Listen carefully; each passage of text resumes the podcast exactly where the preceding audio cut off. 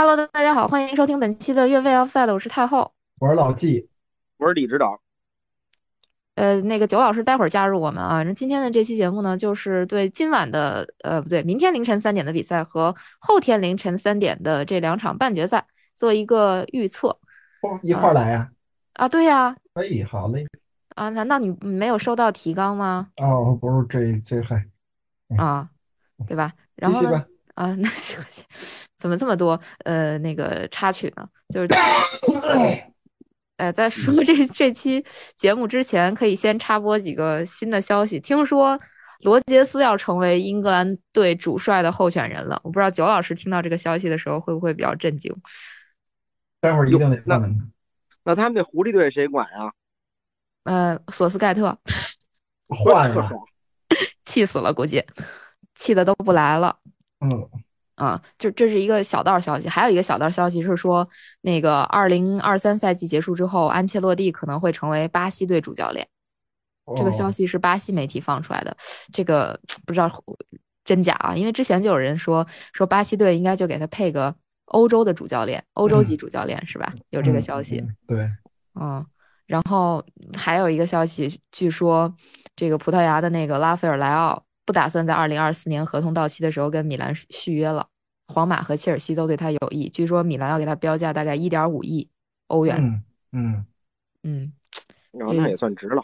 对，我现在一看见身价高的球员，我就觉得啊，值，可以走吧，走吧。对，我现我现在一看到身价高的球员，心态是吧？对我现在一看到身价高的球员，就想添加经理。嗯嗯，然后呃前前昨天吧，应该是因凡蒂诺主裁了一场比赛，那个比赛是传奇球星和这个卡塔尔劳工之间的一个友谊赛，卡福啊、西多夫啊、特里了都去参加这场比赛了，也不知道因凡蒂诺被骂了没有。反正皮耶罗得张黄牌，我记得。哦，是吗？皮耶罗也去了是吗？对对对。啊，挺有意思。哎，他其实肚子没有没有因凡蒂诺大。啊，所以因凡蒂诺当主裁判，他还踢球呢，是吧？对对对。啊，挺有意思啊。那个呃，我其实今天这个录制之前，我想先揪出来一个墙头草。嗯，是我吗？不是你，是伊布。啊，伊布啊，伊布，伊布他又怎么了？伊布最近还没黑够呢，还要来第三人。没有没有，伊布最近在就这两天接受采访，问他说谁能拿世界杯冠军的时候，他果断的说了阿根廷能夺冠，因为有梅西。但是事实上，他之前在接受另外一家媒体采访的时候，呃。问他就是一些问题的时候，呃，他把所有的褒奖跟赞美都给了，都给了吉鲁，嗯，就是对对吧？这个好像我跟老纪讲过，就是问他说这届世界杯的最佳球员是谁？吉鲁，金靴是谁？吉鲁，最佳新秀是谁？吉鲁。为什么说吉鲁呢？他觉得吉鲁的才能没有被大家认可，所以年轻，对他还年轻啊，跟他一样啊，这个估计是有点那个，这不能叫同病相怜，有点这个英雄相惜那感觉。我觉得他说这话特别好，无懈可击。就是谁都知道在半开玩笑，但是他说这个理由，对吧？他还年轻，这是一个多么他其实就变着法儿夸自己呢。对我就是想说这个，就是所以这人得多聪明。嗯，对，很有意思啊。就是伊布伊布这个人非常有故事，我觉得我 就是。对这这堆都是是什么最佳呀、冠军啊、什么新新秀都都是吉鲁，然后你呢？吉鲁给我打替补，是这意思吗？啊，比如说吉鲁，就是你在这个这个。总结了缺点，肯定了优点，对吧？你在基础之上再练三年，对，就能赶上我了。对，这个我想知道，这个在足球场上最最最自信的球员是伊布还是本特纳？这个估计是一个千古难题。我觉得从实际行动角度来讲，应该还是伊布吧。本特纳可能就做题比较好。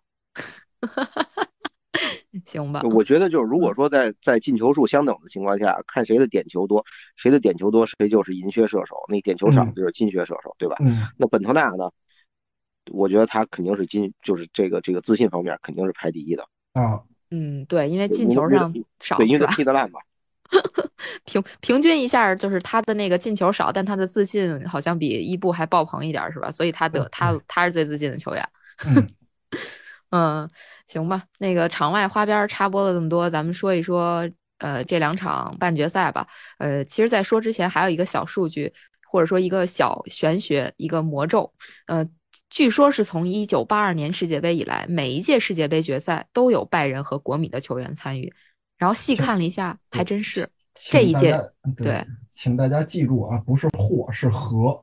对对对，是这一届也是，因为目前还留在半决赛的球员有国米的，嗯，阿根廷球员劳塔罗，还有他的克罗地亚球员布罗佐维奇，然后这两个不是会对撞嘛？对吧？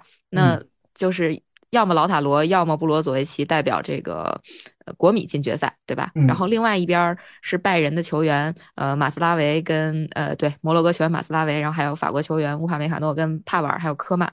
就总总会有一个拜仁球员进到决赛，总会有一个国米球员进到决赛。就是没说，我我之前还想照着这这猜个猜个那个决赛对阵，这题废了。对，这题猜不了，这个规律到现在都没有被打破，所以其实各个国家也应该考虑一下，该把自己的球员往哪儿送了哈。那人也得要啊。嗯，也是啊，行吧，那咱们就进入到今天的预测吧。那第一场比赛，咱们还是先说今天凌晨、明天凌晨三点的这场阿根廷打克罗地亚的比赛。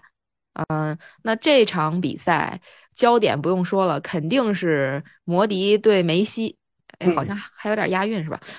对 对，啊，两个十号的对决，我看这个气氛已经吵吵的不行不行的了啊！毕竟还有还有孤勇者呢。啊，对对对，是这场比赛播《孤勇者》吗？哦，哦，据说后后面一场比赛可能还会播，说可能是逆战，还是还有一个邓紫棋的歌，是吧？邓紫棋是被打败的，好像是。啊，这就是说《孤勇者》打败了邓紫棋的歌，然后呃，在这场比赛里会播，是吗？好像是这么说吧，因为我也没具体的看。那不得把那不得把全体小学生都凌晨三点叫醒，跟着一起合唱啊？然后莫德里奇说：“这首歌能给我们那个带来带来，就是给球员带来这种激励感啊？是吗？啊，哎，不对，我感觉要带来激励感，应该也是激励梅西啊。我感觉这这个，就就决赛的呃半决赛这个对阵来说，或者说这个球队的情况来讲，我觉得梅西好像更孤一点。不是？你觉得他听得懂词儿吗？听不懂啊，就是，嗯，好吧，嗯，那这场比赛你们都怎么看呀？”嗯，你说看得动看不动还单说呢，还怎么看？李指导怎么看？躺床上看吧。对，我们肯定是躺着看了。嗯，现在就躺着呢。对啊。嗯呃，然后呢？简单这个分析分析呗。对我，我我现在已经，嗯，世界杯打到现在这个阶段，我已经就后整个这个后半程，我就是一个被摁在地上摩擦的一个过程。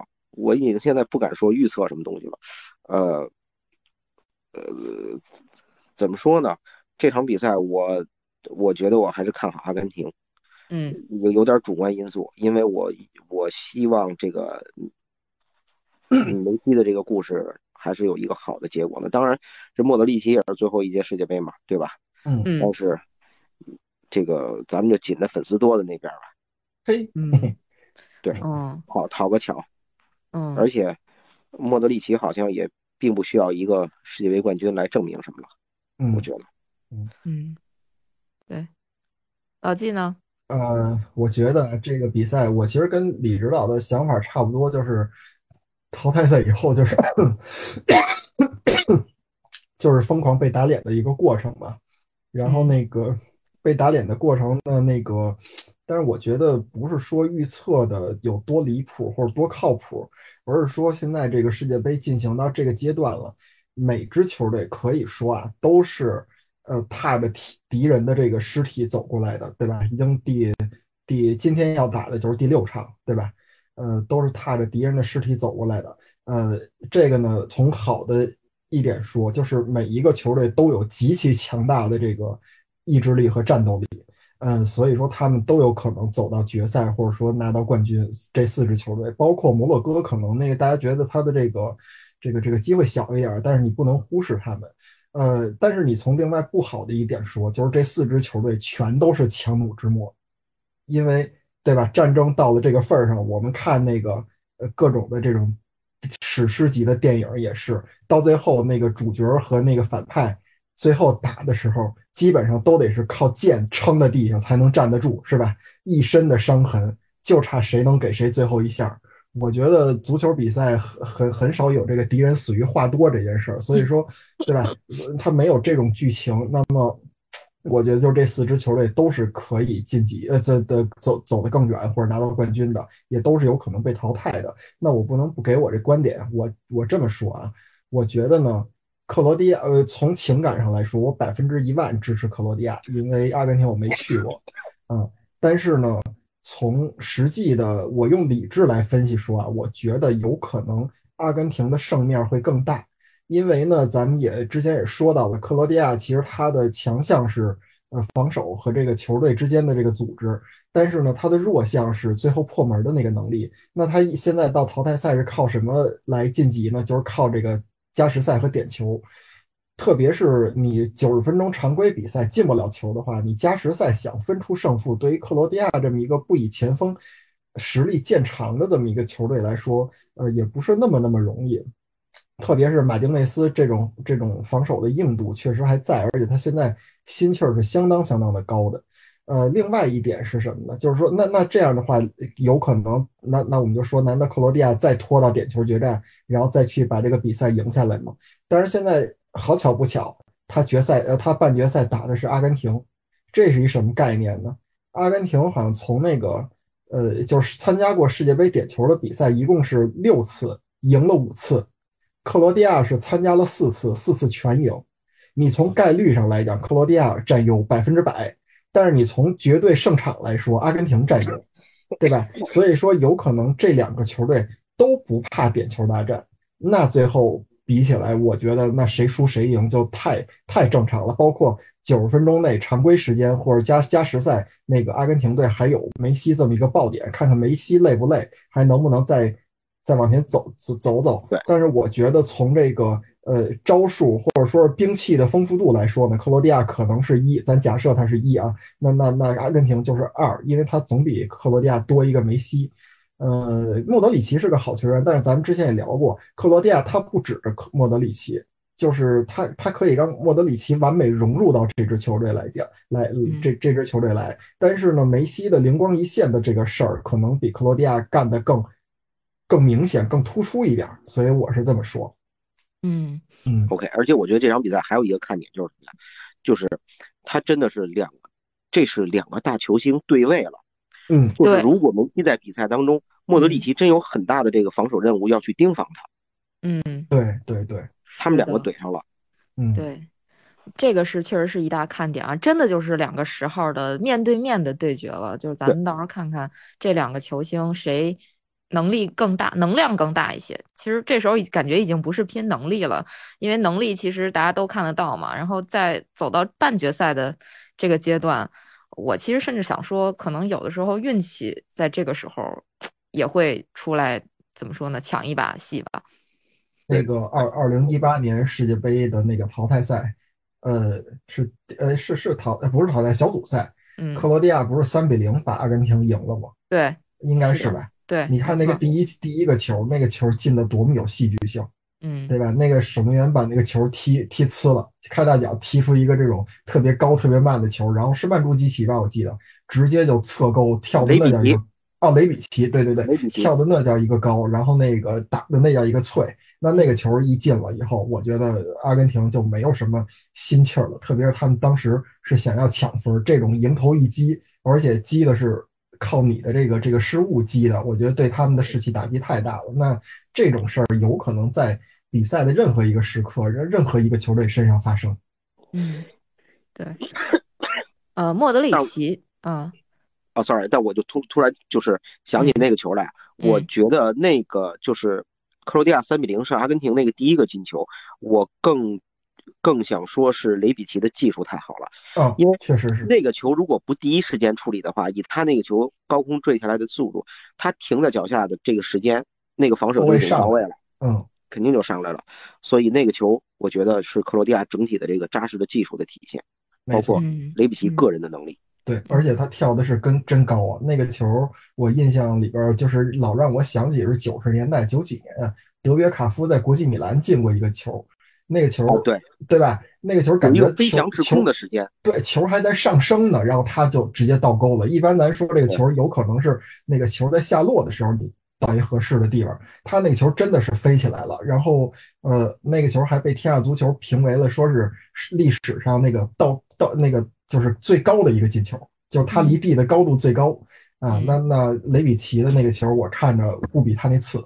嗯，那场比赛应该是莫德里奇也进球了，应该进了一个远射吧，特漂亮，也特别漂亮啊。奥塔门迪被莫德里奇来回过过，疲于奔命，当时非常狼狈，看那样。对。对，那个真的是巅峰时期的莫德里奇了。嗯，不过关于莫德里奇跟梅西，其实他俩还有一个所谓的缘分，是呃，二零零六年，克罗地亚跟阿根廷打过一场友谊赛，国际友谊赛，那是莫德里奇的国家队首秀。在那场比赛上，十八岁的梅西还打入了他国际比赛的处子球，或者说国家队比赛的处子球。啊，这个还是挺挺奇妙的。这两个人的缘分一直延续到了世界杯的半决赛。对。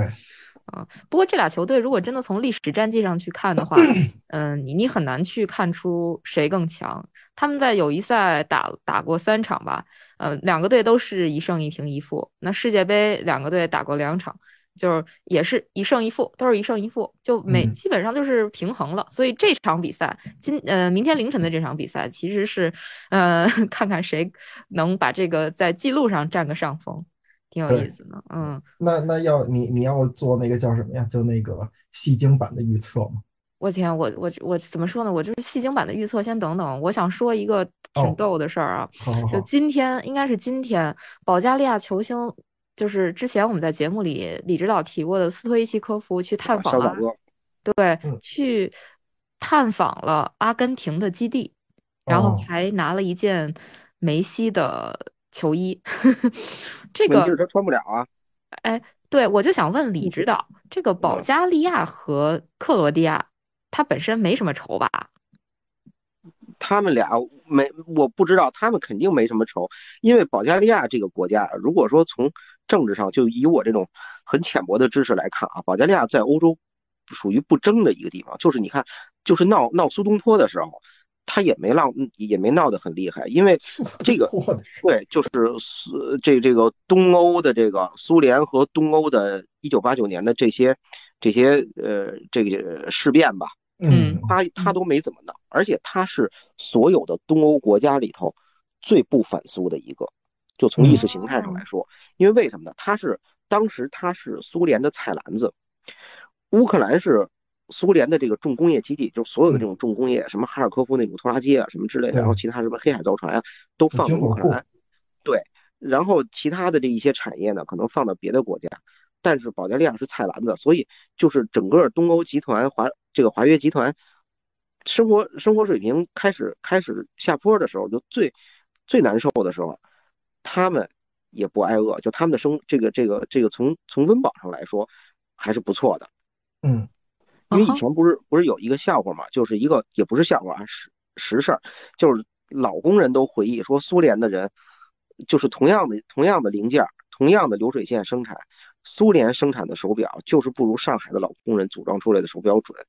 然后呢，到了到了如果到了欧洲欧洲层面，就是他们进行这个副食品的这种呃经验交流会上，后来大家都说，这保加利亚做出来的这个罐头为什么那么好吃啊？说你们有没有诀窍？这个给我们，然后他们说，保加利亚人说我们没什么诀窍，你们怎么问我？我们完全按照苏联那个手册上生产的，就是不偷工减料，该放什么放什么，该做什么做什么，就这么简单啊。嗯，人倒是实在那块儿。嗯，他们跟克罗地亚人倒没什么，没什么这种这种过节，对过节啊矛盾什么之类的没有。嗯哦，哎，挺好玩哈。就是有一个特别逗的事儿，就是也是我今天无意间看见的一个一个小小的算阴谋论吧。据说。就阿根廷这场比赛，呃，主教练安排了，就说这个斯卡罗尼安排了三个球员会在场上去挑衅克罗地亚球员，然后让他们就说白了就激怒他们吧，然后让他们在这个场上可能比如说脾气失控啊，然后造成一些比如说不必要的犯规啊，然后再拿牌啊什么的。这这后边是我瞎说的啊，但大概意思就是说要激怒几个克罗地亚球员，然后据说。被安排的其中一位，跟他的这个俱乐部队友在呃社交网络还是就是说那个私人那种社交网络里边聊天的时候透露了这一切，然后这个就被嗯这个队友给透露出去了，然后这个克罗地亚的主帅达利奇也知道这件事儿了，然后对外的宣称就说：“你们这个战术我已经了解了，你不要以为克罗地亚人什么都不知道，我们什么都知道，我们的眼线遍布各地。”完蛋了，现在就是改谍战片了。对对对，所以我真的看到这个消息，我第一反应就是，呃，现在已经不是世界杯了，现在可能是那个呃。反正就是该大家开始斗智斗勇了，就已经不不不在这个场上去搞这些东西了。难道是场下也要做各种斗争，然后各种这种 drama 都会出现了吗？当然，我这个是就是所谓的，呃，不是什么确实的消息啊，可能就是赛前的一些烟雾弹什么的。嗯嗯，感觉还挺逗的，可以就跟那个后来从零六年开始那个大赛里边，这个踢点球都得用小纸条似的。就是你说有一个能管用，有两个能管用，是次次都那么管用？有没有说这个拿一小纸条在前锋面前晃一下，就那意思就是我知道你的这个对吧？这种心理战，嗯嗯，让你先昏慌。写不写的，先拿一纸条过来。对，就跟那森宝一的小笔记本似的，是吧？你鬼知道它上面写的什么？都说写的是鸡汤，是吧？对，晚上烤串儿。啊，就烤串这事儿过不去了，是，嗯，随便写点什么，是吧？就随便，咱们得在场下制造点嗯小九九，然后让对方觉得我很可怕，呃，然后呢，在比赛场上可能就对你心生畏惧，最后这个比赛就赢下来了。对对对，嗯，阴谋阳谋嘛，都得用。对，哎，不过其实场外的这些东西也是很有意思的，能能能让大家对这场比赛充满期待，看看到底会不会出现这种情况。嗯，关键这场比赛裁判能不能控制住局面，这个也很重要。呃，对，这场比赛，呃，裁判也已经确定了，是意大利裁判奥尔萨托。反正这哥们儿，呃，应该是一共吹过三场梅西的比赛，他就是有梅西的这这个比赛。那他吹的这三场有梅西的比赛里边，梅西是，呃，应该是进球加助攻一共有四个，就对梅西应该是比较有利的一个裁判。这个数据啊，不不是说裁判会怎么吹黑哨啊，就是说这个裁判他执法的有过梅西的比赛，梅西的表现还是不错的。嗯，对对。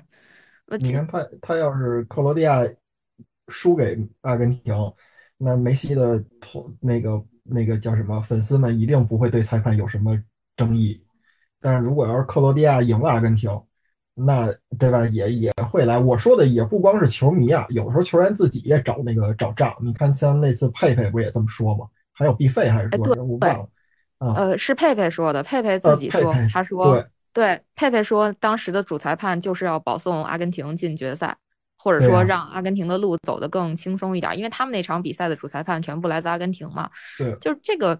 其实关于裁判的这个事儿也很有意思。嗯，你看在四分之一决赛之前，几乎没有裁判的。任何声音，对吧？就是裁判没有受到大家的关注，但是这个不管是葡萄牙的这场呃四分之一决赛，还是英格兰的这场四分之一决赛，好像裁判的这个事儿就被重新拿出来说了。其实我觉得这从另外一个侧面也证明了，你越往后打这个比赛，它的这个大家的认真程度也就越高。所以就是每一个点，你不管这个裁判吹的好还是不好，它都会被拿出来做一个无限的放大。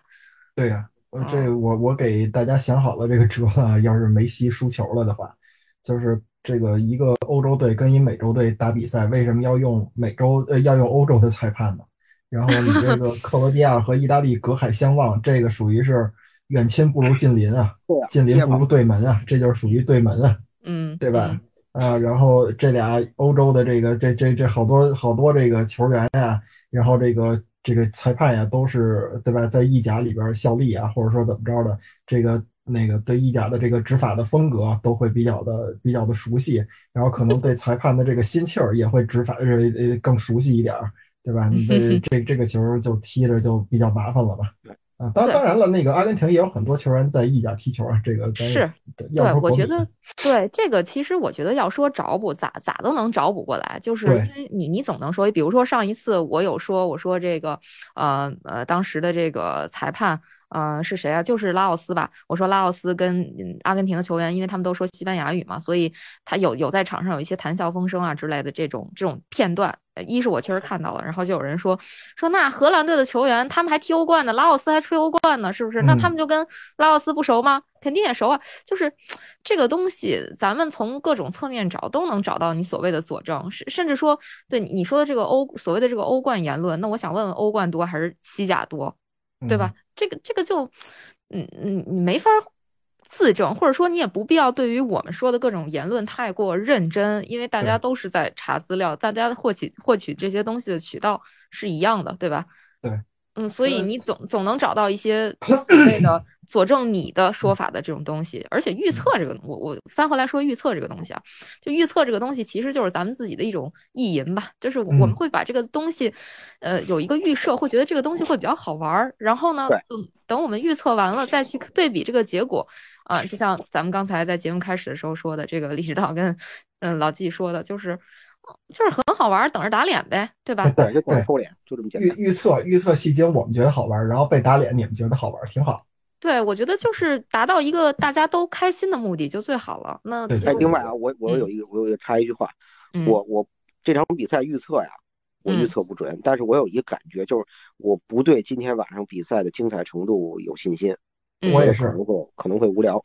嗯，哎，那我还正经觉得这场比赛不会无聊，是吧？那好事儿，好事儿。为毛呢？对，就为毛呢？就是 第一点是，我觉得世界杯半决赛嘛，又不是没出现过七比一这种大比分，对不对？哎，这九老师不在，你们就说他坏话，这样不好的。就说他好话呢，就说他好话，这说他好话呢。哦，对对对，说他好话，差点又晕了。九老师是德国队球迷，他不是巴西队球迷。对啊，所以就是不是没出现过这种大比分的比赛，对吧？那嗯，完全是值得期待的。而且你看德国当时跟巴西的那场比赛，我觉得肯定不会有人期待说比赛会打出大比分。两个队就相当于实力还是比较相当的。那现在的这个阿根廷跟克罗地亚，他俩的实力差距有多大呢？其实我觉得。你你你并没法说说这个阿根廷就是占这个所谓的绝对优势是碾压式的，那很有可能这个比赛会打得很开放啊，也不是没这个可能，对吧？而且我觉得今年阿根廷队没打过一场痛快球。哎，嗯，是是这么回事儿，但是这场就不会不是吗？我觉得也不好说。而且这俩球队吧，你看他俩现在目前进球就都还不到十个，阿根廷应该是进了九个，克罗地亚进了七个。然后，呃，那个阿根廷失了五个球，克罗地亚失了三个球，就这俩球，这俩球队净胜球竟然都是四个。那这场比赛，我反正觉得就是还是有机会打出一个，我感觉可能是个大比分。就我觉得进球可能会超过超过五个吧。嗯，那我觉得这太后太后预测这特别逗，就跟我预测那个荷兰打阿根廷似的，就是荷兰这么好，那么好，那么好，那么好，说了一大堆理由，最后结果是阿根廷淘汰荷兰。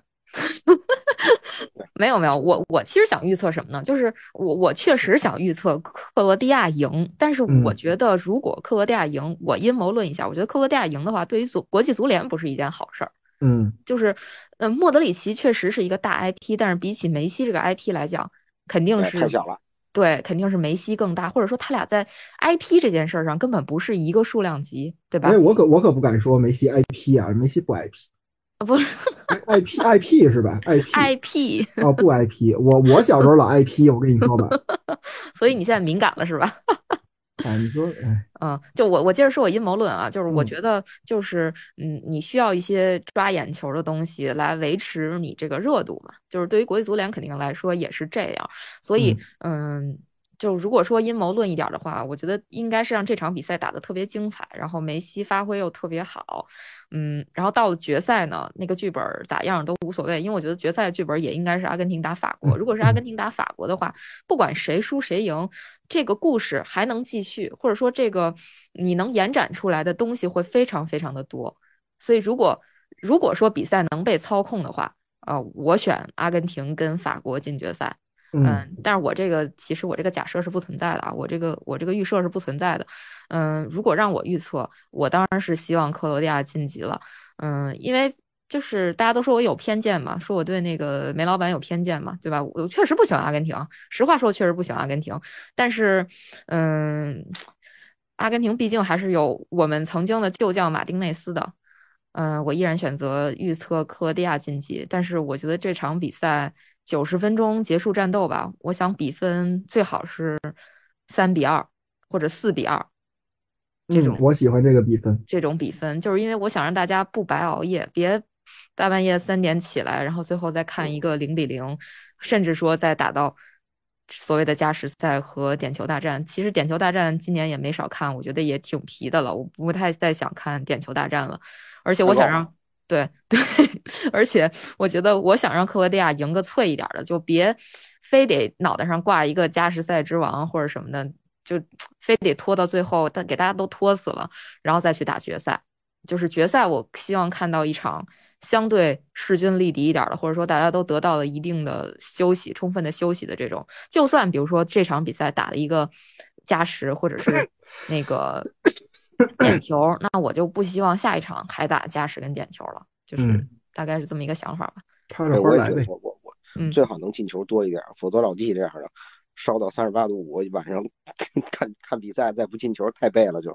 对我我也是为老季考虑，就是如果他半夜起来看球的话，是吧？你别喜欢的球队最后还没有得得这个没有获胜，你又又生气是吧？我我现在我现在的状态是什么呀？呃，三十八度五的我静静的坐在那里，深情的躺躺在那里啊，深情的望过去，满眼都是上午三十七度五的我，自己的影子。嗯，这这是老季第一次加着温度表看比赛，是吧？啊，对对对。嗯，所以 那咱们就聊下一场呗，就是大家都都都预测的差不多了，是吧？咱们说下一场吧。那那下一场应该算是实力比较悬殊了啊，就是法国队对阵摩洛哥，这场是后天凌晨三点。这么一个比赛，就是这个比赛，我愿意称之为叫最锋利的矛对上最坚硬的盾，就是时候看看谁最厉，谁更厉害了。因为到目前为止，四强里面进球最多的应该就是法国队了吧？法国目前应该是进了十二个球，丢了五个球，但是摩洛哥这边应该是只丢了一个自己人的乌龙球。对，嗯，但是进球是四强里面应该是最差的，他应该是只进了五个球吧？可能是，对，就是是没错。嗯，所以这个这个真的有点那个，怎么说呢？就是真的是，嗯，硬碰硬了，就不知道谁更厉害了。你们怎么看这场比赛啊？嗯，哎呀，老季先来。我我我可不好说了。我现在觉得，呃，你要是按实纸面实力啊，或者说是按照大家的惯性思维的话，那一定是法国队的毛要。稍微的比摩洛哥的盾要尖利一点儿，但是呢，你说这个比赛打到现在这个份儿上，摩洛哥的盾到底有多硬，对吧？那是经过了，呃，你比如说像西班牙、像葡萄牙等等等等这些这些强队的，就是一轮一轮的洗礼洗出来的。当时淘汰赛的时候啊，我看就有网上的说法。说摩洛哥，你别管中前场是一个什么水平，他的这条防线是一个夺冠实力的水平。呃，当时我会觉得，就是这个话说的是不是有点有点太满了？但是现在来看呢，确实呃合理。特别是李指导在那个我记得小组赛第一轮的时候吧，他曾经说过那个。就是呃，非洲球队、亚洲球队的进步，他提到了今年的这个非洲球队，他的这个思想性、战术性，对吧？纪律性都要比往年提升了很大的一个台阶儿。特别是对于呃像摩洛哥这样的球队，他是一个典型的代表。呃，所以我觉得法国这场比赛可能是不是未必有想象的那么容易拿下，特别是。咱老提他后卫的这些人，比如马马兹拉维亚，然后那个阿阿什拉夫啊，然后但是你别忘了他后腰的那个阿姆拉巴特，这个人现在来看，确实他是一个非常非常有用的这么一个小秃瓢，对吧？就是我我我觉得从这个角度来说，呃，可能摩洛哥能给法国队造成麻烦，但是。我觉得双方互相洗礼嘛，那谁把谁洗礼下去都是正常的。我还是认为，呃，法国能把克罗呃能把摩洛哥给洗礼下去，法国进到决赛。嗯嗯，李李指导觉得呢？呃，我就是为什么就着就着上次刚才老季说，就是摩洛哥其实跟我们想象的一般的非洲队其实不太一样。嗯，他其实这些球员基本都是你可以。理解成为是法国球员，他是一个法国队的摩洛哥分舵。嗯，我我我有一个数据啊，我没拿过来，因为我现在躺着呢。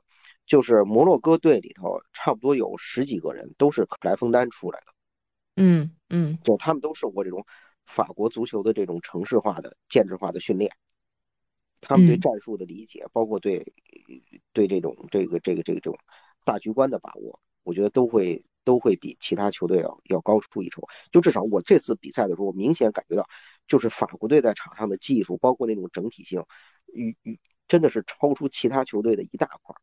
即使法国队对上阿根廷，我也觉得法国队胜面大。啊，所以他这次对摩洛哥呢，我反倒觉得，呃，可能比他要打决赛要更更更难一点，因为摩洛哦哥队已经疯了。对，确实是啊，就相当于就是用李指导的这个观点来说，很像就是法国一队打法国二队，呃，甚至说就是 他不是说靠一二这个来区分大家实力谁强，而是说两个相当于实力相近的法国队在进行这个对抗。呃其实我说实力相近，估计很很多人又得骂了。这这实力看起来不太相近，因为摩洛哥虽然说就像李指导说的，有很多人出身于克莱枫丹，但是，嗯，目前这些球员看起来，你至少没有像姆巴佩或者格里兹曼这样的绝对巨星。嗯，就是你像齐耶克算是比较有名了吧，但是可能他他的这个名气和地位和法国队随便扒了一个人差不多，是吧？但是我我我是我怎么考虑呢？就是摩洛哥这个队，这次是他已经是他世世界杯最好的成绩了，对对对，然后杀到这个这个程度，按如果说按一般的想法说，他其实已经超额完成任务了。他们现在回去也得是空军战斗机护航，然后下来以后，包括总总理或者总统这个 number one 的人物亲自接机，从红地没错海下来怎么样？嗯但是哎，走到这一步有问题了，他们半决赛碰的可是法国队啊，同志们。嗯这个我要说仇人相见，分外眼红就有点过了，但确实是这样。这个这个殖民地国家碰到宗主国的时候，这个情绪是交杂的，嗯一种是一种是这种，可能还有一怎么说呢？但更多的是这种，呃，他情绪肯定不会很稳了。我觉得要不他就拼得非常非常非常厉害，然后继续把法国往死了拖；一种他就是脆败。嗯嗯，确实是有这种这种可能哈。这但是我立场上，我肯定非常支持摩洛哥的啊立场。对这个李指导的立场从来都没有变过，就是谁弱我支持谁。对，尤其是亚非。啊，尤其是亚非，对对对，尤其是亚非，因为欧洲还是有例外的嘛，比如说支持塞维利亚啊，什么塞维利亚，支持塞尔维亚，但是不支持克罗地亚，对吧？哎呀，好像九老师来了。来，九老师来了，九老师来了，我靠，今天老季是单独隔离了一间屋吗？嗯，是啊，真的啊真的真的，啊？其实我觉得，哎，就这样吧，就接 接受命运的安排。你看我在家，我我先说一下背景，我趁着我自己还能还能起来做饭，我刚刚先做了会儿饭，我可能也快了。嗯，嗨，呃，等会儿我忽然发现我无法解除老纪的静音了，那个，啊，对，然后老纪，要不你退出来重新进吧？你看，你还不如把老季拉出来得了。那那那就不行了，我先把他移出会议，然后再让他进来。啊，那刚才我们已经聊到那个法国跟摩洛哥了，嗯，不知道这个九老师，要不你先说说法国跟摩洛哥这场你什么看法呗？呃，我其实前面说的这个问题就是法国，其实它是什么呢？就是它属于它这支球队这届世界杯的做法，其实也就属于我把球权交出来，呃，他其实也不喜欢控球。但是法国队呢，其实他本身自己的低位防守是有问题的。我呢不知道为什么法国是这种踢法，但是法国对摩洛哥这场比赛，从之前的这些比赛来看的话，法国也不喜欢控球，摩洛哥又是一支打防守的球队。我觉得对于法国来讲也是一个新的挑战。他没有打过，他之前的比赛里面没有经历过这样子防守体系的这个这个球队，我觉得对他来讲也是个挑战。呃，你们是不是你你们是不是把今天晚上克罗地亚对阿根廷的都说完了？嗯，对，你可以啊再再补两句。啊，克罗地亚对阿根廷我，我我我没什么看法。说实在的，我今天因为我现在家里的情况就是我家里我的娃和我媳妇儿这个都已经是呃抗原阳了，就当然他们其实现在已经恢复的不错了，就基本上就算是没什么太大问题了。接下来可能就轮到我了，所以我是趁着这个还能动的时间，就把一些该处理的工作的事情和这个做饭这些事情都尽量提前处理。所以我其实下午还没看盘，呃，不是还没看指数。我 对于比赛没什么预测，但是这四个球队，这四个球队里头，其实你要问我现在最不希望谁夺冠，我觉得可能是法国。不不好意思，就各位法国的球迷或者什么什么，其实这支法国都有很多拜仁的球员，对吧？他整条后防线几乎都是拜仁的，你除去伤掉的卢卡斯尔南德斯，其实你像这个于帕梅卡诺啊，也不能说整条后防线，但起码于帕梅卡诺呀、帕瓦尔呀、这个卢卡斯尔南德斯啊，都是拜仁的球员，所以。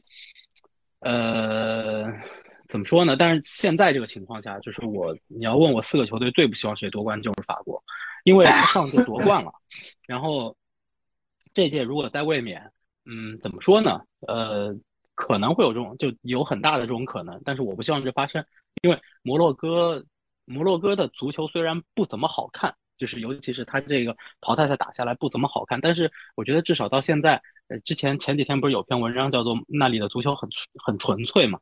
我觉得还是有一点点小感动的地方是在于，你看摩洛哥赢了之后，阿什拉夫和他母亲的那个照片，包括那天那天进球的那个那个球员在比赛结束以后和他母亲在球场上跳舞那些视频，就是会让你觉得，哎，这么一个小国是吧？就其实他们也有机会站到这个世界杯的舞台上面。对吧？向全球去展示他们的这个国家的东西，呃，摩洛哥其实我觉得大家有很熟悉的东西是来自于摩洛哥，就是卡萨布兰卡，起码那首歌大家很熟悉，对吧？所以这个国家夺冠也是一个也是一个故事。然后呢，呃，克罗地亚和阿根廷，我觉得三十三十五岁的梅西和三十七岁的莫德里奇，无论谁夺冠也都挺好的。既然我的第一主队德国，第二主队比利时，第三主队。这个这这个荷兰第四主队英格兰全都已经被淘汰了，那那那我觉得，对吧？让这两两个老将去圆梦也挺好的，尤其是他们两个其实都拿过亚军，都已经拿过亚军了。基于你上述的说法，你先说一下你支持谁？我看你支持谁，谁就要出局了。我不说了，我不说了，我我我 我不说了，我我不说了，我我我不想给任何人毒奶了，就是我支持最支持的四个球队全部已经出局了。呃，所以我我我已经不想给任何人毒奶了。我觉得除了法国之外，其他三支球队的夺冠，呃，我觉得都是这届世界杯可以写的很好的故事。就是你想想上届世界杯莫德里奇的那个眼神，再想想一零年呃不一四年巴西世界杯梅西的那个望着望望着金望望着那个那个大力神杯那张照片，对吧？那届冠军是德国嘛？我觉得也挺好的。他们俩如果能拿冠军的话，也是很好的故事。所以。对，我已经对我已经不想去说我支持谁了，没必要了。就是现在的世界杯对我来说，就是呃，今天晚上我可能也不会看，因为身体原因，可能两场半决赛我可能都不会看。但但反正无论谁进决赛，希望我决赛能看啊，就我觉得都挺好的。嗯，那那其实还是可以哈，就是九老师也不说自己立场了，反正就是呃，变成纯粹享受这个足球的乐趣。希望还能享受吧？还有乐趣吗？呃，有我我我我确实进入淘汰赛以来，呃，看的比赛不多，就确实进入淘汰赛以来看比赛不多，因为毕竟第一主队和第二主队就我最关心的两个球队全部出局了嘛，所以那个时候我就说我世界杯已经结束了嘛，对吧？然后碰上现在这个确实有有这个随时阳的可能，能看就看吧，嗯，看不了的话也就这样了。要不说我我我烧糊涂了呢？为什么刚才九老师来之前，我问了一句，说预测是不是要两场比赛都预测？我到刚才九老师说那话，我才知道今天晚上是两场半决赛，我以为是一天一场呢。你确实烧糊涂了，今天是一今天确实是一场，明天还有一场。哦哦哦，好，那我去。哦，那 你确实烧糊涂了啊！好嘞。哎，你你需要抗原吗？我给你我给你寄过来。这我抗什么都我我挺圆的了，不用抗了。嗯。那九老师一顿输出啊，就是这个怎么说呢？就摩洛哥跟呃法国这个比赛，可能是我觉得是不是预测会一边倒的比较多呀？就大家可能是不是都会觉得法国会赢啊？嗯嗯，怎么说呢？我觉得这场比赛法国可能会遇到困难，但是有一个有一个话题我觉得很奇怪，就是呃有一个就是。微博上也好，或者别处都有一个话题，就是摩洛哥的足球很纯粹。我不知道这个这个是从哪来，因为好像徐阳说过，他说他去过摩洛哥，然后他跟人踢野球的时候一个长传，然后摩洛哥人说不要长传，不要长传，说要享受纯粹的足球。只是短传，他可能就认为啊，就他们踢球啊，很少有功利主义，都是在享受足球本来的快乐。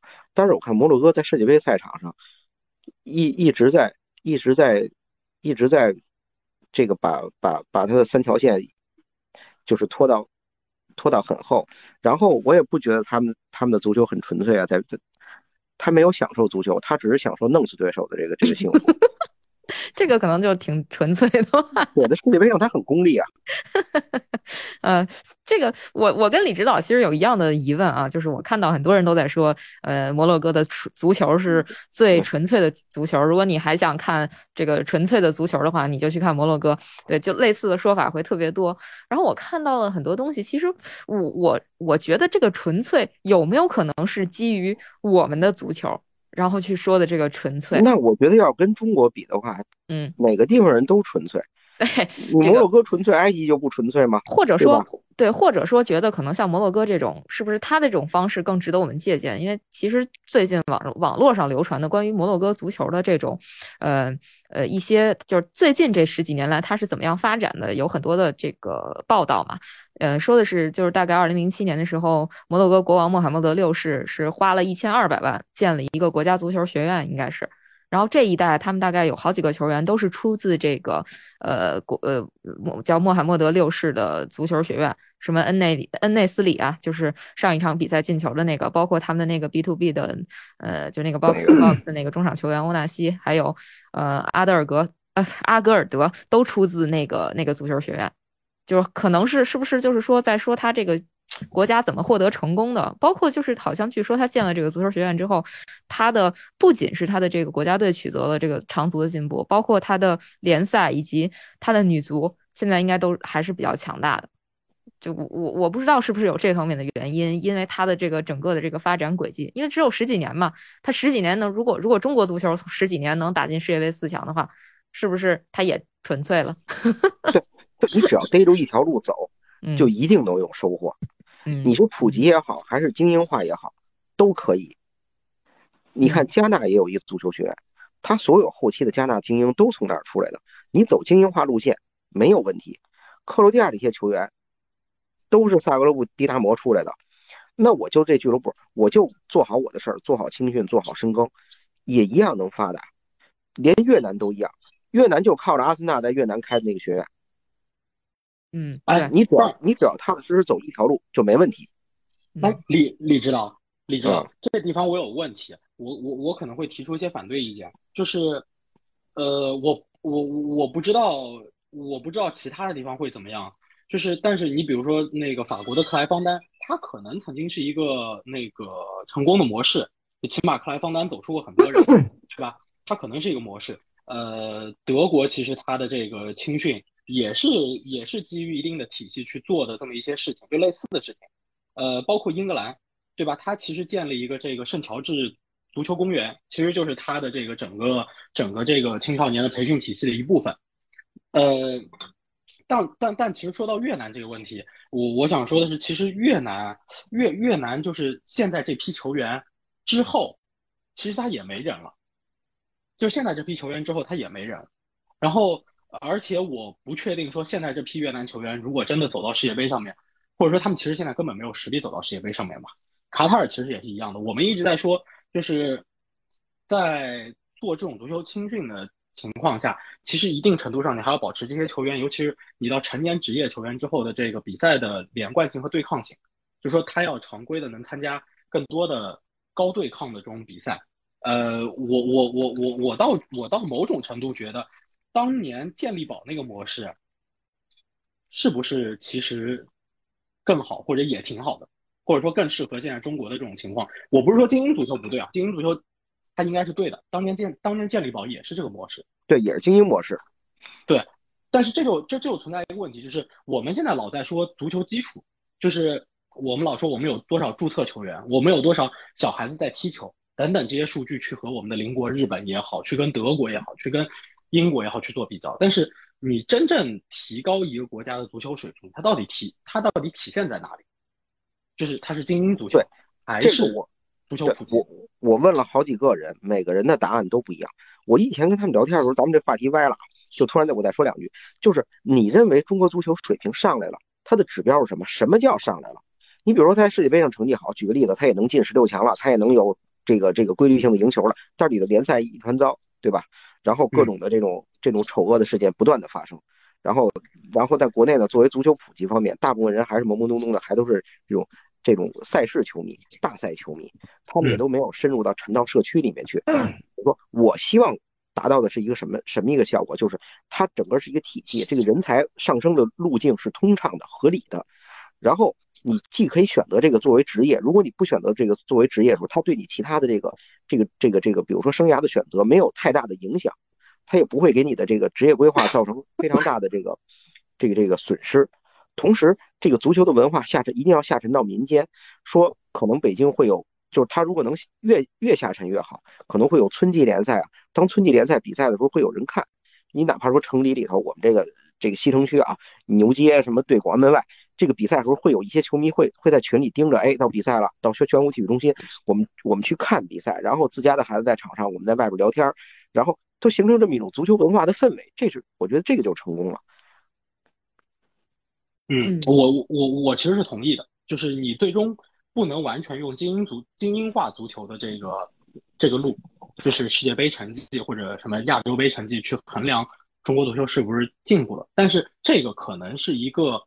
呃，桥到桥桥到船头自然直这么一个事情，就顺就顺理成章，或者说水到渠成这么一个事情。但是这需要很多人的努力，就很多代的努力，他可能不是一代人。就尤其是你像摩洛哥足球也是，就是十几年，你那个学院建立十几年，对吧？越南也是，其实从阿森纳在那边建第一个青训学校，当然，其实我为什么说越南之后其实也没人了？他其实阿森纳和曼联在那边都开过足球学校，现在这个模式都进行不下去了，他后面确实也没人了。就是他，但是但是这个事情建立起来，他其实都花了至少十年的时间，他绝对不是，呃，一届足协主席或者说一代人去努力就够的，他可能是需要有延续性。我们可能要摒弃掉一些我们现在存在的一些问题，当然我就不点名说是什么问题了。嗯，咱咱们就不往这个更深的层次说了吧，咱们还是说回到这场比赛吧。嗯，这这场比赛其实还有一个好玩的事儿，我不知道你们知不知道。就是吉鲁跟摩洛哥的主教练雷格拉吉在二零零八年的时候当过队友，巧了吗？这不是啊？巧了吗？这不是？对，这个还挺逗的。就是当时他们都效力那个球队叫格勒诺布尔，不过吉鲁应该是跟跟这个雷格拉吉只做了两个月队友，他就转会了。然后雷格拉吉是一年后就退役了。现在他们将以一个球员、一个教练员的身份在世界杯半决赛交锋。嗯。还是蛮好玩的啊。然后，反正说到球员了，其实就想说说你们，你们觉得这场比赛，嗯，最终的关键人物会是谁？比如说，如果法国队赢的话，是会谁会站出来？姆巴佩、格里兹曼，还是吉鲁，或者还是其他别的什么什么人？比如说，呃，琼阿梅尼之类的。我又讲语出惊人了。你你你要说谁呀？洛里？不是。嗯。德尚？那个。不是本泽马，德德尚他不能自己去，不不不不不不不不是本泽马有点过分了，本泽马确实有点过分。那个呃瓦拉内和登贝莱，哦，然后呢？没有然后了，就是瓦拉内会进一个会进一个头球，就利用定位球机会，然后登贝莱登贝莱就就就是突突突，他我觉得他。可能也会上演一个关键进球或者关键助攻。嗯，那就我觉得，就我觉得，因为法国你要打破摩洛哥的这一套防守体系，我现在看下来，就我们还是结合结合之前的比赛看下来，我觉得就还是需要有抓住，首先是定位球的机会，嗯，第二是这个你需要有一些这个球员他个人突然之间的灵光一现。嗯嗯，那我我给出我的答案吧。我的答案是吉鲁。嗯嗯，我觉得就是还是吉鲁。关键时刻这破城锤还得是他，还得是对，还得上攻城锤哈。可能大家对于摩洛哥的这个看法，跟对于吉鲁的看法都差不多，就是每走一步，大家都觉得他可能是强弩之末。对吧？嗯你说他的就是作为中锋的这个绝对实力，呃，大家觉得是，当然最近肯定是一场一场的在印证啊，但是在之前可能大家没有把他看得那么，呃，呃就是怎么说啊，就是他不是那种顶级球星的那种那种说一不二的那种，特别是这个队里还有姆巴佩的存在。但是从这届杯赛来看，吉鲁无论是状态还是心态，还是他这个这个把这状态和心态给他兑现出来成的自己的这个成绩啊，我觉得都是特别棒的。所以说，摩洛哥他一定也会那个去盯防，重点盯防姆巴佩吧。我觉得就是就谁不盯姆巴佩，谁会吃亏。而且关键他们队里还有阿什拉夫呢，对阿什拉夫肯定带着这帮球员拿着，嗯，拿着笔在那黑板上肯定肯定写姆巴佩怎么跑位，你怎么防，他对手啊。对对对对对。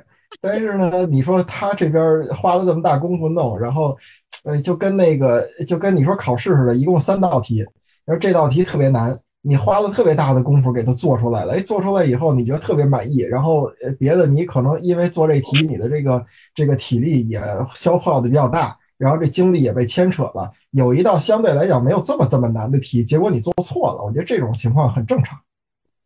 嗯，哎，确实是啊。你说阿什拉夫跟姆巴佩，估计这俩人儿不要太熟，应该这场比赛差不多也能对位吧？看看对，能不能防得住相当于什么呀？这相当于说，小学的时候有一个人在班里说：“我拿到了今年这个数学应用题最后一道题的这个这个答案了和过程了啊，大家一起来分享啊，或者怎么样？”结果考试大家大家一做，你这道题做对了，然后你别的应用应用题一共六道，错了四道。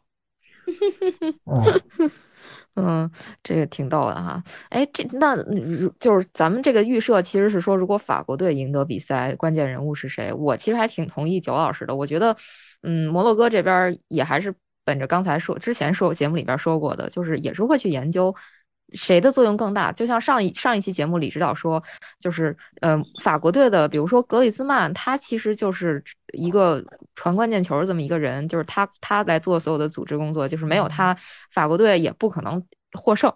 然后呢，这个吉鲁呢就不用说了，因为吉鲁是靠他这个工程锤进球的。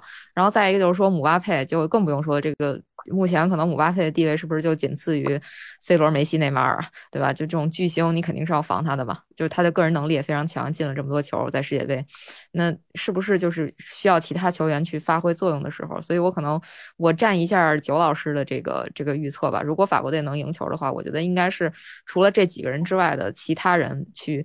呃，表演这个灵光一现。那如果这场比赛是摩洛哥去赢球呢？你们觉得谁会成为这个关键先生呢？洛里，啊？这这这，呃呃，洛里进乌龙吗？还是扑不住人家的什么球？反正你看，咱们说摩洛哥也是进攻不是特别好嘛。然后上一场打葡萄牙的那个比赛进的那个球球很漂亮啊，但是你说守门员和这个这个后卫之间的配合，然后判断什么的，呃，是不是无懈可击啊？我觉得肯定不是嘛。嗯，所以我觉得摩洛哥是一个能善于利用你这个队出现问题的这么一个球队。所以说，你看洛里在有一些比赛里边，确实多多少少有一些那种毛手毛脚的感觉啊。那个，或者说是他可能过于的这个这个执念，就跟滕哈赫之前两场曼联似的，就是人家三个人都逼得你守门员脚底下去了，你还非得要传给那个边后卫或者自己给他带出去，你就为了要低平球，你不解围什么的。我觉得这种东西可能，嗯，就是有可能也会成为比赛的 X 因素吧。所以我给洛里。嗯，那那李指导跟九老师呢？或者说你们哦觉得摩洛哥压根儿没机会，也就不评这个？不不，我我我先就着刚才法国说啊，我觉得法国队的决胜可能在外线，应该在他三十米区域左右，因为摩洛哥这队啊没什么进攻，实话说，你看到现在了，他就是把比赛往死了拖，对吧？那这个时候，而且阿什拉夫今天这场比赛任务很重，一挑二，等于姆巴佩也从他这边走，如果姆巴佩不换位的话，很多球从他这边走，然后特奥也从他这边上，他会很累，我估计他基本上不去，嗯，那所以这比。嗯，我觉得，我觉得这比赛会往无聊了踢，但是法国队的外线，我觉得就是三十米、三十五米的区域。这时候如果摩洛哥有走神儿的话，因为我我想起上一场英格兰来了，就这场这个这个时候法国队可能会他的突破的机会应该在这个区域。那摩洛哥如果赢得比赛的话，我觉得还是门将不懂，嗯最后你就拖呗。嗯，拖到最后点球大战吗？对，就是这样。哇，那那这个那如果拖不住的话就没了。嗯嗯，就是还是把关键球员给到后防。如果说摩洛哥真的能赢的话，就是靠防守去夺冠了，是吧？就是或者说，反正对于对于摩洛哥来讲，呃，基本上能进决赛，他们也也跟夺冠差不多嘛，是吧？对，嗯，不行就变个阵呗，让阿斯拉夫踢边锋去。可以可以可以。那九老师觉得呢？唉，真不知道，嗨，真我还以为你被外星人带走了呢。我也是以为你被刘老师那那个火候应该勾芡了，我觉得这时候 差不多。没呢没呢，我我我一会儿给你拍一照，我一会儿给你拍一照。现在还没收摊呢。没收摊呢，老乡呢。我这我现在正站在锅边上呢。好好好，但我跟你说，我的不是我，我真不知道。就这比赛，我同意李指导说，我觉得摩洛哥基本上不会有什么进攻。就这个球队，他已经就前面这几场还不够明显，就是他反击其实也就那么回事儿，能抓着一次机会是一次机会，进进攻能力是真的有限。虽然他黔驴技穷。他有，对对对，真的，所以我觉得说句大的，你现在把姆巴佩给他们，他们也不会有什么进攻。确实，确实，嗯你要，所以你要说关键人物是谁，你非要我选一个出来的话，我选阿马拉，哦，没别的，嗯，嗯没别的，就是这名字。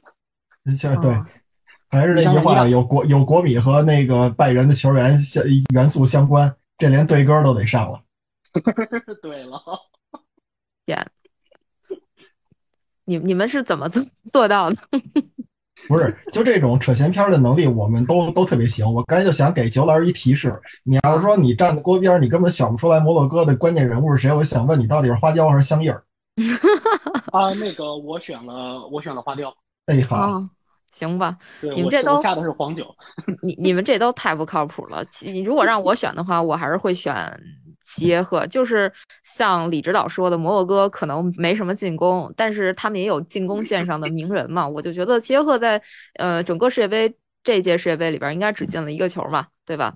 嗯，是不是有机会让他再进一个，然后把法国队送回家？我其实前面我其实前面想说齐耶赫，但我嗯后来想了一下，其实齐耶赫不属于那种带球推进能力特别强的球员，就是他的速度没有那么快，他的整个突破的这个技巧性也没有那么的强。我觉得在面对法国这条后防线的时候有困难，因为中场确实也没有人能够帮得了他，就是跟他打打这种小配合，然后让他能够去把这个球推进到前场，我觉得确实有难度，嗯，确实有难度。毕竟他不是姆巴佩是吧？就算就就按你们说的，就算给摩洛哥配个姆巴佩，他都不一定 多会进攻。对，哎而我觉得我我老有一种感觉啊，说个题外话，我觉得阿贾克斯这个黑店，从他那儿出来的球员好像就不太对了，啊，就就就没有之前的味儿了。是吧？我跟你说，说到黑店这个事儿，有有一个有一个球队，我觉得马上就要变成黑店了，就是那个是？欧欧呃欧纳西他们在那个昂热，是吧？有黑啊店潜那力是吧？呃对，因为那个欧纳西应该是他们从，还有那个那个鲍法尔都是欧纳西的，然后欧纳西好像是他们从嗯法丙联赛逃的，就是买的时候好像是不到三百万欧元吧，现在估计身价已经要奔三千万了。鲍法尔就不用说了，这也是被大家就是就是一一顿夸的球员嘛，对吧？鲍法尔以前在南普敦有那什么，嗯，他说是上过平台的。对，是我跟你说这种事儿，这种事儿还得还得我们莱斯特城来干，就是法甲球员先到莱斯特城进化一两年，然后通过我们这儿卖出黑店来才才行。你你你你知道你们那黑店很有可能就要去支援英格兰国家队了吗？啊？就是虽然开头说来了，对我们开头说你不在，就是麦迪逊虽然没有没有在这个国家队显山露水的，但是但是很有啊可能现在有一种可能是罗杰斯可能会接过南门的 教鞭。啊，我我我我其实预料到这事儿了，就是我今天我今天早上也看到，我今天早上也看到南门说他有可能会辞职这事儿。其实，在昨天那个足球无双那直播，虽然我没去，因为我确实家里有点事儿嘛，就是我我家娃就和我媳妇儿就是阳了嘛，身体不舒服嘛。然后，但是我其实一直在听那个直播嘛，然后我也文字回复了，就是我觉得是这样子，就是我不是说南门有什么特别大问题，但是南门的技战术特点比较单一，在这种情况下，我觉得英格兰会迎来，英格兰会需要迎来一个变革，就是因为凯恩年纪大了，你在找不到凯恩这么一个接班人的情况下，你你现在的这个，就英格兰的现在的这个串联，其实凯恩起到了非常大的重作用，而如果没有了凯恩，他的这个四三三的这套战术体系是不成立的，就是由由守转攻这一套完全是不成立的，因为凯恩承上启下作用太大了，所以其实我觉得他就是最多再带一届欧洲杯，两年以后，凯恩三十一岁以后，就像昨天那个另一个主播小何老师说的，就凯恩因为他两个脚踝都受过伤的，他其实承受不了太大压力了，那么你再让他想到下一届世界杯，三十三岁的年纪。我觉得是有难度的。那这种情况下，其实我觉得南门也已经看到自己未来了，就是他他其实在这支英格兰队，他很难带出呃有十号位的这种这这种战术。那这种情况下，其实我觉得他离开倒也是一个不是一个很差的事情。但是就像我在上一期我们节目里头说，就英格兰现在教练员培养体系当中是出了一些问题，没有能够接班南门的人。这个实话实说，确实是。那么那么接下来能做的。就是从俱乐部，从俱乐部里头去选，但是你不可能从后十名俱乐部里头去选。虽然莱斯特现在在后十名，但是在罗杰斯治下的莱斯特，其实除了这个赛季，因为开局确实非常不利，其他的赛季都是打出了非常好的成绩的。而且莱斯特有一个特点是，他虽然防守定位球有问题，而且是全英超最差的，应该来说就是上个赛季和再之前赛季是全英超垫底的那种，但是他的进攻是打得非常好的，而且罗杰斯的四二三幺。他的这个解法，如果能够把英格兰现有这些球员用得很好的话，其实我觉得他确实有一定的可能。我不是说一定能成功，但是有可能能够把这支英格兰带到一定的高度。因为你要看到这支英格兰当中，他的前锋还有威尔逊，他的前锋还有因斯可以用。当然，因斯的年纪也大了，呃，但他还有伊万托尼，对吧？虽然伊万托尼现在面临一些。竞赛调查等等道德上的问题，但是我觉得作为一个长期的事情来看，伊万托尼依旧会是英格兰国家队的一个选择。那在这种情况下，你不得不考虑能够使用其他战术的主教练，而罗杰斯一定是其中一个人，而且罗杰斯可能是你现阶段能看到最好的人选。像我说的，你现在让我选英格兰国家队主教练，从这些俱乐部里头选，我能看得上的人，一个罗杰斯，一个格拉汉姆波特。格拉汉姆波特签了五年，刚去的切尔西，不可能马上离开的。那你其实只有罗杰斯可选。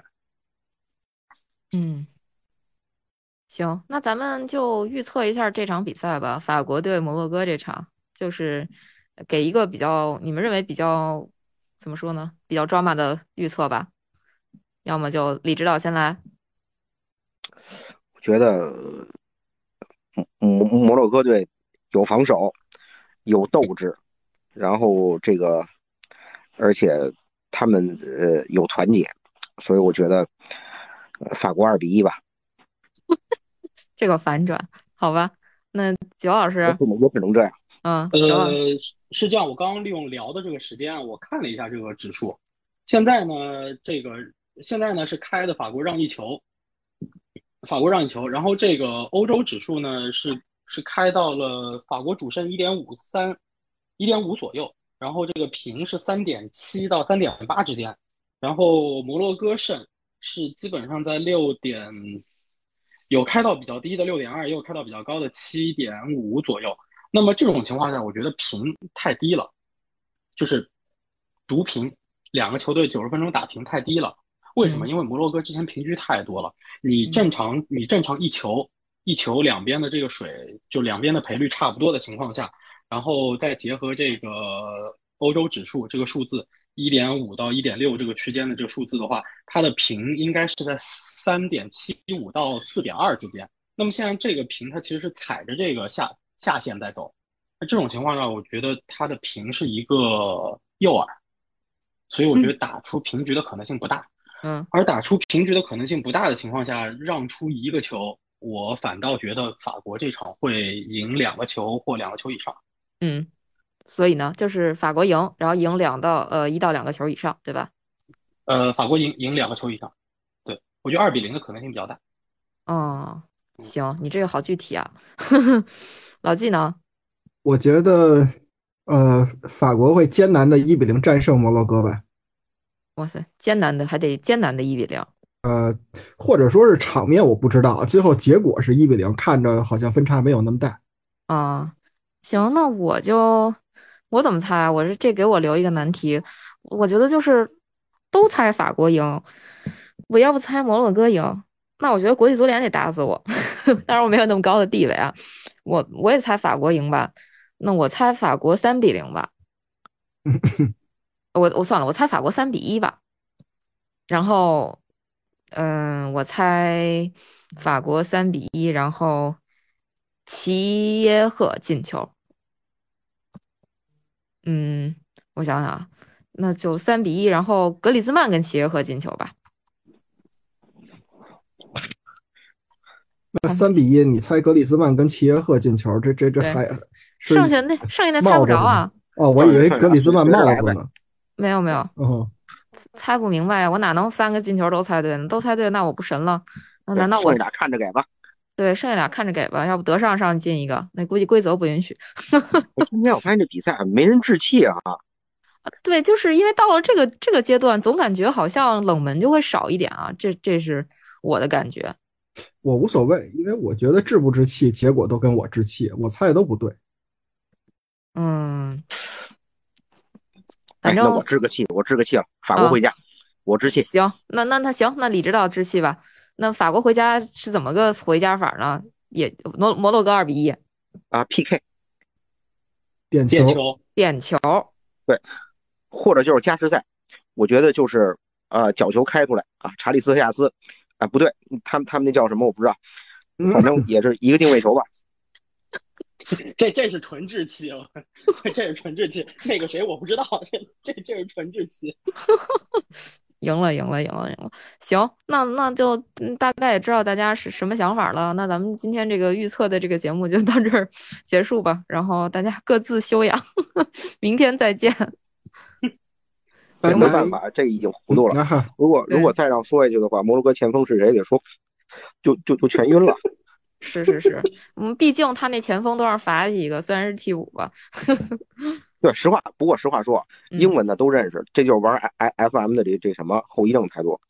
嗯，对对对，知道你们都有这后遗症，所以建议你们以后还是戒油吧。哎，你看荷兰的那个伊那个亚特兰大那个后腰，那哥们叫什么？我现在都不知道。但是玩游戏的时候他老在，比赛的时候我也佩认得。内雷斯吧，叫叫，嗯不是雷雷嗯什么那那什么斯是那个吗不是他，孔普孔普纳雷斯，好好像对对对对对对，嗯这是他是他。库普库普纳梅呃库普纳对梅斯，哎，完了，我也记不住他的名字了。嗯，明白了。好嘞，那怎么着，咱就今儿到这儿呗。OK，明天再看结果吧。嗯，好的，没有夜里我来叫老纪，拜拜。拜拜拜拜拜。拜。那个叫库普梅纳斯。哦，对，库普梅纳斯，对。嗯好嘞，行，这么着，拜拜。嗯，拜拜。